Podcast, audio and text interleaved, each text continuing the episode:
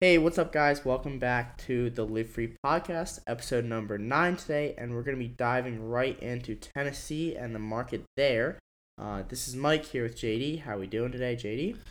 I am doing well. Recently, off of a trip to Nashville, and with all I hear about the Tennessee market consistently, um, get listings sent to me all the time of sick A-frames and mountain houses in, in different areas of Tennessee. I figured it was only right to uh, do a little episode on some of the hottest markets in that state. It, it only seems right. Um, before we start off anything, um, we do ask that if you guys learn something or if you enjoy your time listening, that you do write us a review. Um, but other than that, JD, why do you personally like Tennessee? What's what's the hype about it in your eyes? Yeah, review the podcast, subscribe. It's your life. Do it or don't. All good. But I'll tell you guys a little bit about Tennessee. Um, so I've been there a couple times. I've been to Gatlinburg when I was young. Uh, I'll tell you a little story about that. I've just recently was in Nashville. Um, totally understood where Morgan Wallen comes from at this point, and really, it, in all seriousness, the reason the Nashville market caught my attention more than than a lot of things that I've seen is the the demographic of people going there and kind of how that plays into profitability within the Airbnb space. And then with the the modern houses that you're seeing in Gatlinburg and some of these other markets, these houses are just beautiful. They're so Instagrammable. They're exactly what you want to look at on Instagram. But the real question is, are these the things you want to buy and put your money in? So I really want to break that down on this episode. Just some uh, quick math we did on a lot of these places and share with everyone what what the hype is about or not about. Yeah, I mean everything you said there, I totally agree with. It all sounds just just about right. Um, all right, so today we're actually going to uh, dive a little bit and deep into three different um, Tennessee markets, um, those being uh, Gatlinburg, Chattanooga, and Nashville. Um, big one there. Um, JD's going to go through two of them. I'll do the last one, and then, yeah, we'll just kind of work it out from there. Um, so let's start off with, with Nashville, Tennessee. What's, what's the hype there? What's up with it? Yeah, so Nashville is a super interesting market, and that's really the experience base, just the experience that you're going to get when you're down in Nashville. So it's a town full of music, entertainment. I the the best way I could describe it to someone is it's really a, such a huge mix of Vegas and Louisiana and Taylor Swift. So you get the the kind of that party, high energy experience you would get in Vegas. There's so much entertainment. You get that kind of Bourbon Street, just ridiculous street drinking that you get uh, down in Louisiana. And then on top of that, the music scene is just really strong. There's so much entertainment, so many live performers. Um, it's just a really fun place. And I would say, no offense to some of those other places, but it's a much classier place um, in a sense. It depends on who you're hanging out with there, but it's a, a, much classier place to go have fun. And I totally see the hype after being there um, and being down there for a bachelor party this weekend. Yeah, how was that? Pretty fun? Yeah, I had a lot of fun. Um, I heard the song Broadway Girls by Morgan Wallen about 18,000 times, uh, which I'm not mad about. And really, so what intrigued me while I was there, so I, I did attend a bachelor party, but I spent a lot of my time looking at open houses, connecting with other investors, and, and trying to get a pulse on that market. So there's a couple interesting things that I learned, and I was initially intrigued by the fact that there are those bachelor and bachelorette parties. You have large groups of people who all usually come from places that they're getting well paid. They're going to be forced to go to this thing because they're celebrating a friend. And really, it's a fun place. So when you mix the fact that you have an experience with a way for people to split the bill um, with a emotionally driven purchase i just think that's the the trifecta of profitability in a market. Um yeah okay. Um and then you did stay at an airbnb there is that correct? I did yeah and it was about three miles uh, outside of broadway the main street there where all the entertainment goes on. Um, let me tell you guys a little bit about broadway uh, if you haven't been there. So this strip just has dozens and dozens of restaurants and bars and things to do. There are buses driving around and different, they're all decorated differently. There was a, a fire truck, a tractor, um, all types of different cool animated things that you could hop on and kind of have your own like party bus. It's just a really fun place to be. um, with an, an endless amount of things to do. Uh, we also hit an arcade just out of town that was really fun. So there's a lot of fun to be had in Nashville. It's it's definitely not somewhere that I would necessarily want to live, at least not in that action. But if you're going there for a couple of days with some friends, I think you'd have a great time. All right. Well, now I'm jealous, and I'm gonna have to go there. Um, and uh, can we talk a little bit about how your Airbnb experience was when you were there? Um, what was like the price on it, and how many people were there, and things like that? Yeah. So I didn't book the Airbnb, but what I can guess from what I chipped in for for it was that we probably paid about five thousand dollars for the weekend, maybe a little more. Wow. Um, of course, the first thing I did as soon as I saw the address of the Airbnb was look it up on Zillow.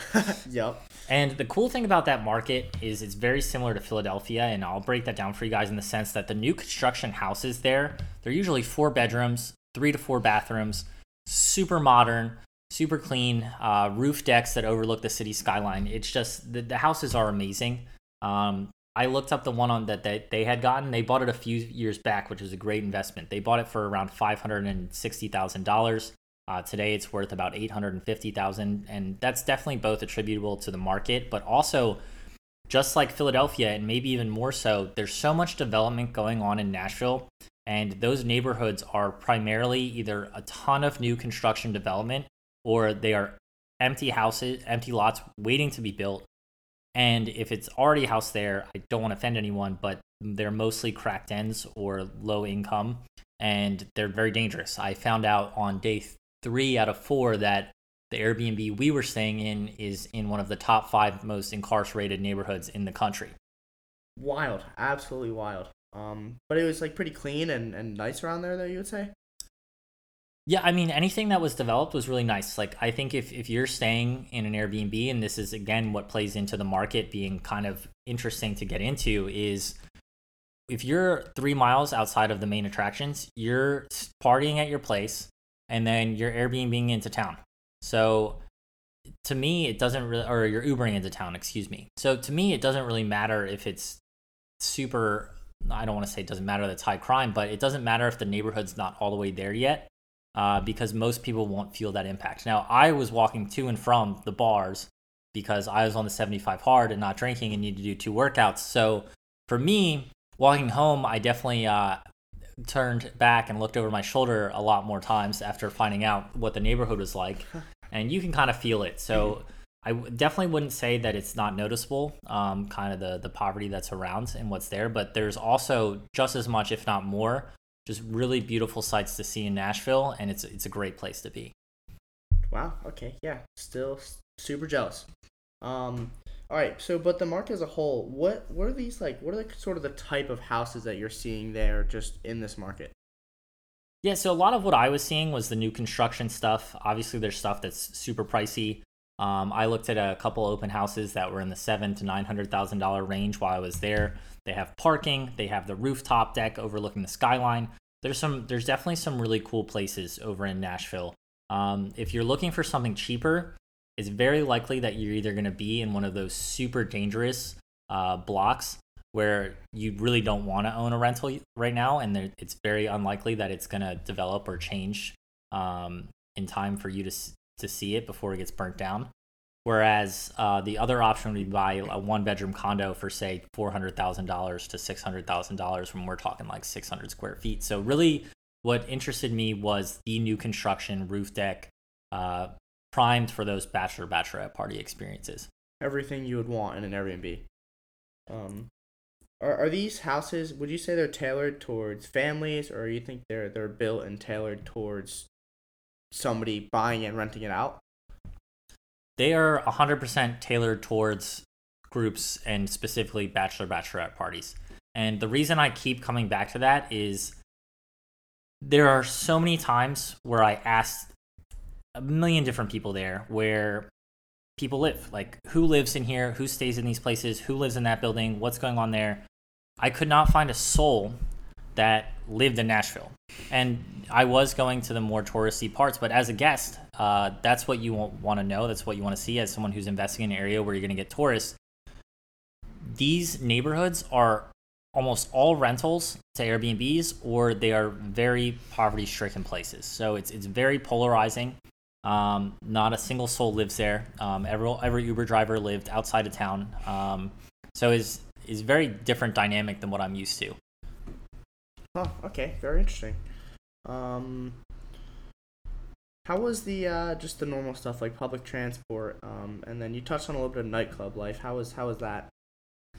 Yeah, so I think you're gonna Uber around. It's not that expensive. Um, there's there is some public transit, but there wasn't anything at least that stuck out in my eye that was gonna be worth it over Ubering. The downtown area, they're just super modern bars with a ton of stuff to do. Um, these these places are four stories, pack in as many people as you could possibly imagine. Um, there's something going on at all hours of the day. Uh, it, it literally feels like a fantasy land when you're down there. Sounds sounds super amazing as always. Um, you want to jump into a little bit of numbers you've been seeing there? Yeah, sure. So the numbers there are surprisingly, drum roll, not that great. And now, wow. what I did to, to kind of come up with that, and I encourage anyone who listens to this podcast who's a, a huge fan of Tennessee to challenge me on that. Um, I'm not the, the expert of Tennessee. I just like diving into the numbers on Airbnbs and seeing what I can find. So if, if you know what you're doing there, please reach out to me. We'd love to either have you on the pod or just I'll DM with you and kind of figure out what's going on. But from what I found to to get a house that's going to rent um, pretty well. So I found a couple houses. I picked the top performing Airbnbs in some of these fringe neighborhoods, which have be- much better numbers than what you're going to purchase um, directly directly in the action. I'm talking about a half mile to a mile off of Broadway, uh, or is what I was looking at. And I was finding one and a half million dollar purchase prices to try to find a house comparable to the top Airbnbs. And these houses ended up bringing in maybe $125,000 a year, which at the end of the day, if you're keeping maybe $75,000 after you're paying management, cleaning, all that good stuff, um, all the expenses that come with an Airbnb, $75,000 in profit on uh, one and a half million dollar purchase is just it doesn't cut it for me, uh, especially compared to the strength of the Poconos market and the Philadelphia market that we've been seeing. And um, I'm hoping you're going to ask me about regulations at some point there. I was going to. Um, yeah. So for permits, are there? I also want to ask you about HOAs too, but we'll we'll start with permits. Um, are there any permits, and then what's the deal with that? Yeah, so they just put into effect a permitting process very similar to what Philadelphia is doing. And right now, just in a one mile radius from the main action in Broad- on Broadway, you're seeing over a thousand Airbnbs, about 1,100 to be exact. And the permitting process has just changed where you have to be owner occupant. And if you're not owner occupant, there are very specific commercial zonings that you're going to need to be in. The only other rule is that the houses that already have it are grandfathered in, which is really sick and nice. a little bit different than what Philly has. But now here's the thing with these grandfathered houses. You cannot purchase a house that was Airbnb and still Airbnb it. When the property transfers, you lose those rights. So the only way around that, the loophole, is to purchase the business that owns the property the problem with that is now you're not going to be able to get a home mortgage on a business to, to purchase that business. So you're going to have to get really creative if you want to get in on these things. And chances are, if the owners are printing money like the way that they were, so for example, this million and a half dollar house that I referenced now, maybe the owner got it for much less uh, in the past couple years and got grandfathered in. They're not gonna they're not gonna sell, uh, and you're not gonna want to buy at the price that they want especially if you have to get super creative with the finance to try to make it a win-win. So to me, the Nashville market is not one that I'd be entertained in. Wow, that's a very interesting uh, touch point on that. Um, what about HOAs? Do they do they have HOAs there? Or is that a big thing? It's not a big thing. It's it's fairly negligible um, from what I've seen. Uh, I, I wouldn't consider them as having an impact like they do in the, the Poconos market. Um, it's just it's not a thing. Okay, okay. Um, and then for the permits, are there limits to how many you can have, even if you are grandfathered in, or does that not really matter? It's just the grandfather piece. Yeah, you know, I didn't look too deeply into the grandfathering in. Um, I would imagine, and I could be totally wrong, that if you already have your rentals, that you're still allowed to operate. So people who got into this market early are in a very good spot. um, minus the the loss of an exit strategy. But to me, it doesn't matter. As, as an investor who's interested in this market, if I have to have it as my primary residence to be able to rent it, it just I have no appetite. Okay, yeah, fair enough. Um, so for for Airbnb nightly rates, what are what are we kind of looking at for let's say like the lower side of of the listings, like the bottom fifty percent? Um, what kind of money are they pulling in? So I would say that anything that is worthwhile renting there um, for a, a decent sized group to have a good time, you're probably looking at four hundred to two thousand dollars a night. It ranges pretty widely, um, and um, of course that depends on how many guests you bring. I'm sure, but you're you're not touching a listing for less than probably 500 a night. That's wild. That's that's crazy. Um, but I mean, you, you go for the experience. That's why you do Airbnb in the first place. So totally, totally could work. Um, is there anything else you wanted to touch on for uh, for Nashville before we move on to Chattanooga? Yeah. Um, in the words of Morgan Wallen, you leave those Broadway houses alone. right. Right. Um, all right, let's let's hop into Chattanooga then. Um, and I'd imagine there a lot of the stuff would be sort of the same, um, just because it is still Tennessee. Um, but let's let's jump into it. Um, type of houses.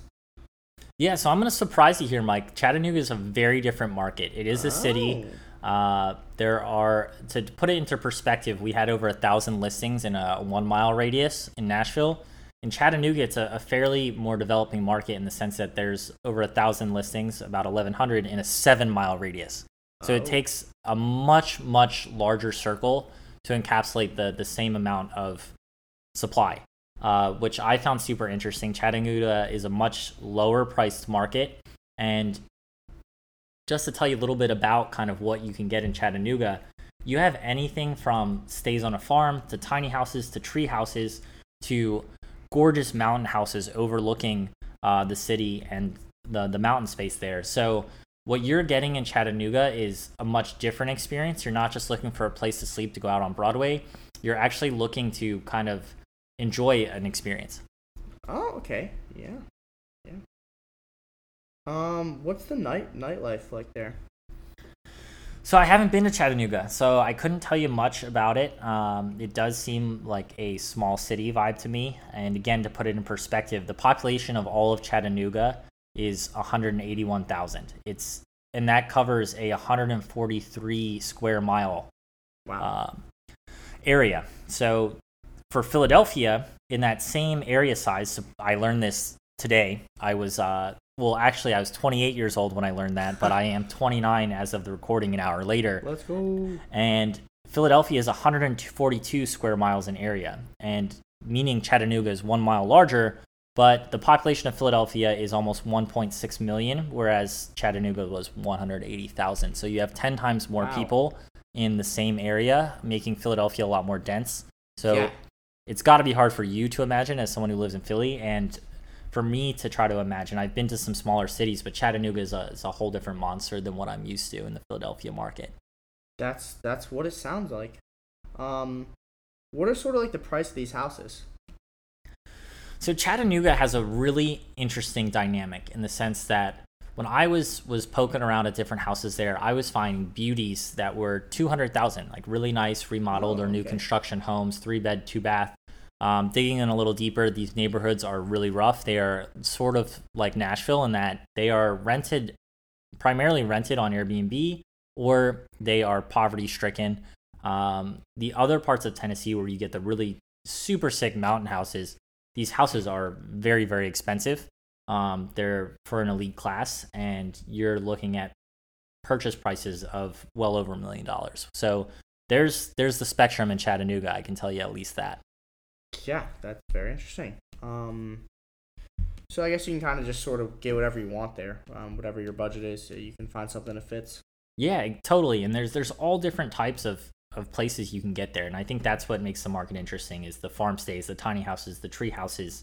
Um, Chattanooga is, is situated along the Tennessee River in the, the foothills of the Appalachian Mountains, which means you have mountains there, you have the river, it has a zoo, an aquarium. Like Chattanooga is not something to sleep on in that sense uh, but we will dive into the numbers. Oh, well, I was just gonna say, let's get right into the numbers. Um, what are they looking like? A little better, I hope, than uh than Nashville.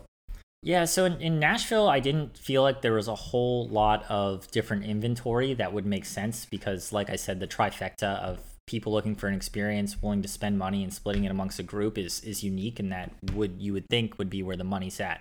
In Chattanooga, with all the different outdoors experiences, there are kind of different things, and I think your best bet is staying in those lower price points and that's that's those two hundred to three hundred thousand dollar houses that are close walk to downtown in the action, but also quick jet out in your car to a lot of the the local natural attractions. Um, with those, it does get a little tricky. So I looked at them. Uh, I looked at some of the top listings. There's not a whole lot of data um, for houses like that that shows performance. Uh, I found a couple houses that were doing twenty to twenty five thousand in gross revenue. You're probably keeping seventeen thousand at the end of the day. Um, occupancy at seventy percent on some of these top listings, but at the end of the day, seventeen thousand in net income on a two hundred to two hundred fifty thousand dollar house. To me, that doesn't cut it. I look for rentals to have the one percent rule when it comes to net operating income. So to break that down for you guys, if you're buying a five hundred thousand dollar house, I want you to have net operating income of fifty thousand dollars. Um, here, that means if you're buying a two hundred thousand dollar house, I want you to have net operating income of twenty thousand. So fifteen to seventeen thousand in net income is is just not going to cut it in in my book. Now, keep in mind this is a growing market, an emerging market. It's n- not something to write off totally the way that I think Nashville should kind of be written off, but Chattanooga, man, it'll uh, it'll it'll tug at your heartstrings. Sometimes they do. Sometimes the best ones do. Um, I'm sure there's there's some some places there people can find that'll make money, but it might just be a little harder than uh, let's say the Poconos, huh?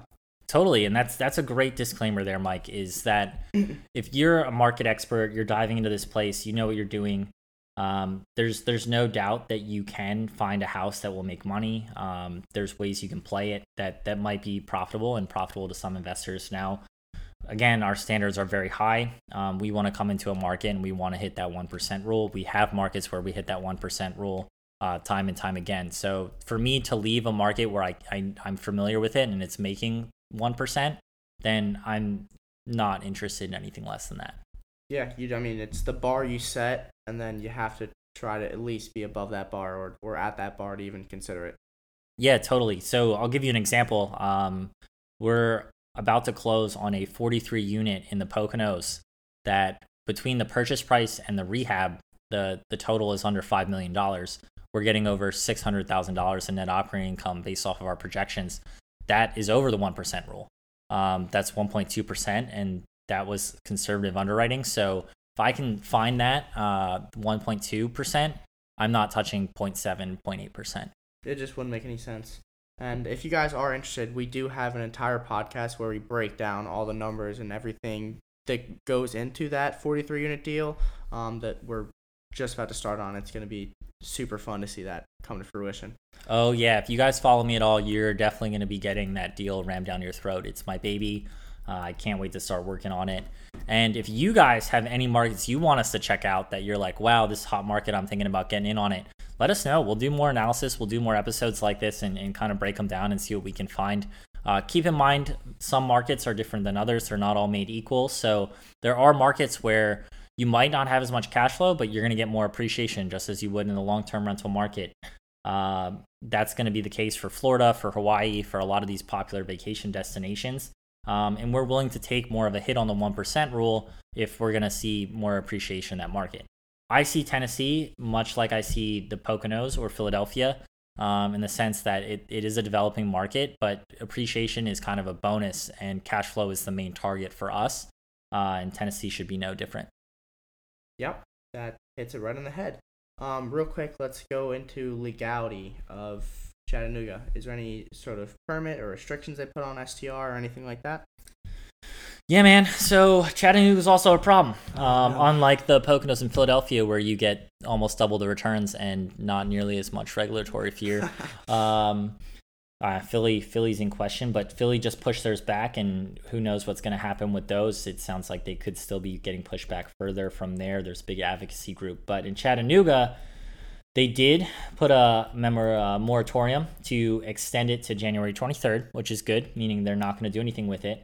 Um, but the problem is that the moratorium does not say pause, we're going to take some time to think about this and we'll get back to you, carry on. It's, hey, pause, there's going to be no new short term rentals. We're not issuing any new permits and we might have to pause what's going on there in general and uh, you might not be able to operate for nine months until we make a decision and if anyone knows anything about bureaucracy um, nothing gets done as fast as they say and you're very likely to not get a decision in that nine months and if your livelihood and your rental income is in jeopardy it's just not a place i would want to be yeah, it's super scary for anybody who has a place there now. And then, uh, is there any grandfathering in with that, or not at all?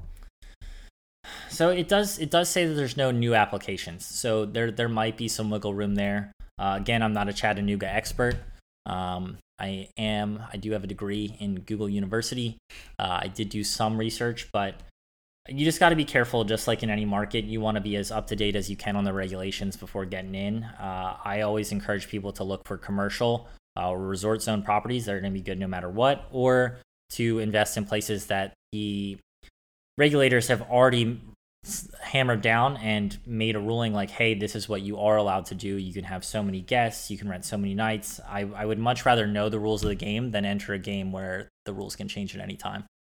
That's yeah, it's it's a smart move to be able to you know, because you, you don't just look at what the place is doing now or has done previously. You have to look at what it will do, and then you know the regulations that could potentially go into effect in really any market, because there's a lot of markets where it's sort of switching up the game with with these rules coming into place. Yeah, totally, and that's that's the beauty of short term rentals is there is a lot more risk in that market. There's a, a lot of that risk is baked in and there's a discrepancy in what you can get. So even though you're taking some more risk, the reward you can get is vastly higher. Um, and the market just has that mispriced right now. Uh, you have to be careful and not hop into something where you're just going to get gouged. But at the end of the day, um, it's totally worth pursuing short-term rentals. Oh, for sure. Um, let's jump into Gatlinburg. Gatlinburg. I would love to, Mike. My voice is getting tired, and it is your turn to spill the beans on what is going on here in Gatlinburg. So, I guess the first thing I would like to, to ask you about Gatlinburg is if you can just tell me about Gatlinburg a little bit. Um, so Gatlinburg is basically just a, a big old mountain town, um, and some would call it the gateway to the Smoky Mountains, um, as they're very close to the Smoky Mountains. And um, for any of those who don't know, Smoky Mountains in Tennessee, just huge mountain range, and people do all sorts of things on it. Um, when vacationing, people you know find themselves horseback riding, zip lining, whitewater rafting, fishing, um, or even just taking scenic car rides or just walks through the Smoky Mountains just to get that sort of vibe and get away from the city or wherever they come from. Um, it is noted that the best time to go is between June and August to see all the the uh, flowers and things. I thought you were going to say smoke. Um, I have driven through the Smoky Mountains. It is definitely scenic and quite a ride to enjoy. Uh, I do still need to stay there at some point. I, I haven't stayed in probably about a decade. I'm getting old, man. Um, okay, well, I have been there before and have seen some of the houses, but the game has changed. It's a new market. Tell me about the houses there. Um, most of them are just your typical single family house, but um, the big thing there is just that cabin vibe. So you'll see a lot of just um, these big old log cabins stationed on the side of these mountains with these beautiful scenic views. Um, there's there's nothing better than it, honestly. Um, you know, just up being secluded up in the mountains, just you in the mountains in the air. Yeah, I definitely agree that you're going to get that retreat there. It does seem very similar to the Poconos market, just uh, a pricier version, and obviously you have some really sick mountain ranges and things to do. So uh, that market is definitely interesting. The retreat that you get. Uh, tell me a little more about the style of these houses and kind of what you would expect walking into a short-term rental there.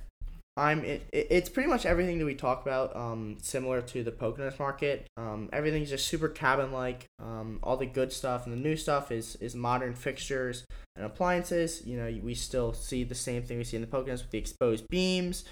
Um, just you know the the wood lining the entire wall. The fireplaces, just things like that. Just your typical like picturesque cabin in the woods. So you're telling me like this is where I find those super Instagrammable houses, and Yes, Where this I- is exactly where you find those.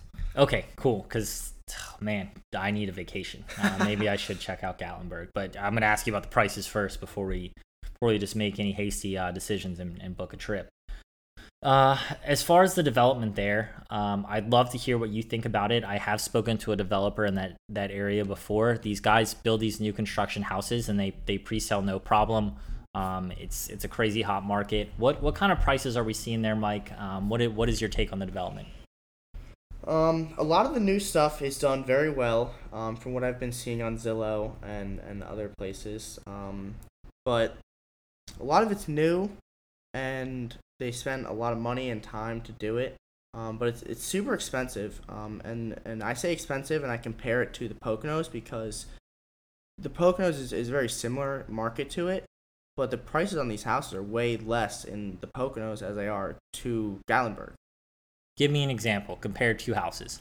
like a, a four bedroom house in the Poconos would be somewhere about let's say 350 or higher to 400k and then a place in Gatlinburg would be closer to 5 600k for a four bedroom Five six hundred k for a four bedroom. I want you to send me one of those. I, can can only imagine the, the way that they are uh, set up with, with the modern finishes you said. I would love to see some of those. So super cool. Um, now, what kind of numbers are we seeing there? Like what what size houses are we seeing there? What am I expecting to pay when I go in? Um, just break break it all down for me. So the idea would probably be that you're gonna go in with a few friends, you know, four, five, six friends. Um, you're gonna stay at, you know, one of the nicer places, which I call the top tier listings. Um, for something like that, it's gonna be five or six bedrooms, four, or five or six bedrooms, and you're paying anywhere from 450 to 500 plus a night. And for paying that, and what justifies that is you're gonna get the the wood cabin feel, you're gonna get the secluded feel, the amazing views. You're gonna get hot tubs, saunas, you name it, you're getting it at these places. So I'm paying a pretty good premium to, to hang out in the hot tub with, with my friends and uh, overlook the mountains. I can understand that. Um, who wouldn't want to do that? Now, at $500 a night, let's say you're booked 100% of the time, you are getting about $15,000 in gross revenue. Um, you said these houses are like 600 to 800,000. Um, those sound like good numbers, but I said 15,000 on 100% occupancy. What kind of occupancy are we seeing there, Mike? We're seeing closer to 70, 75%. Um, in the lower seasons, it drops down mm, just about 65%. Okay, so we're still looking at about ten to twelve thousand dollars gross. If if we can get that house for I'd say seven hundred thousand or or less, then we might actually be in a good spot. Um, how feasible do you think that is, Mike, for me to find a, house that price that's renting for that much? I think, honestly, from what I've been seeing, your move there and then what you should do would probably be find a place that needs a little bit of work to fix up, um, something, you know, below market value, and then just put a little bit of work into it, put some nice furniture and design work into it. I have a guy, if you need guys, Lab Creates, look them up. They're great. Um, they'll fix your house right up, make it look shiny. Um, yeah, get a place, fix up a little bit, and run it out. So it sounds like the the move to make there is the Burr B and B method, uh, and then just find a sick design team like Lab Creates Design. Uh, that makes sense. I, I don't hate that strategy. Uh, I've seen people use it and it works really well. Uh, so cool. So it sounds like we did find a market that might be feasible here in Tennessee, uh, and that is Gatlinburg. I, it's been on a lot of people's radar for a lot of time. People send me these listings. It's a cool place. I'm not gonna I'm not gonna argue with that. Yeah, I mean, from what I've been seeing, it's it's you know your ideal retreat place, just like uh, just like the Poconos or any any other place. Um, But before I get too deep and get excited about my Airbnb, tell me about the legality, Mike. so let me see. I have a bunch of notes on legality here. Um, but from what I've been seeing, it's it's pretty good. They're, pretty green. Um, it's all all it is is anybody wishing to um, short term rent their place. They filled a little application. Um, I believe it was 175 per year, um, plus a few fees depending on how many bedrooms you have. Um, for them to come out and just check it out. Um, other than that, you're you're good to go. Run out as much as you want. Um, and it's yeah, it's just that that permit application process you have to go through.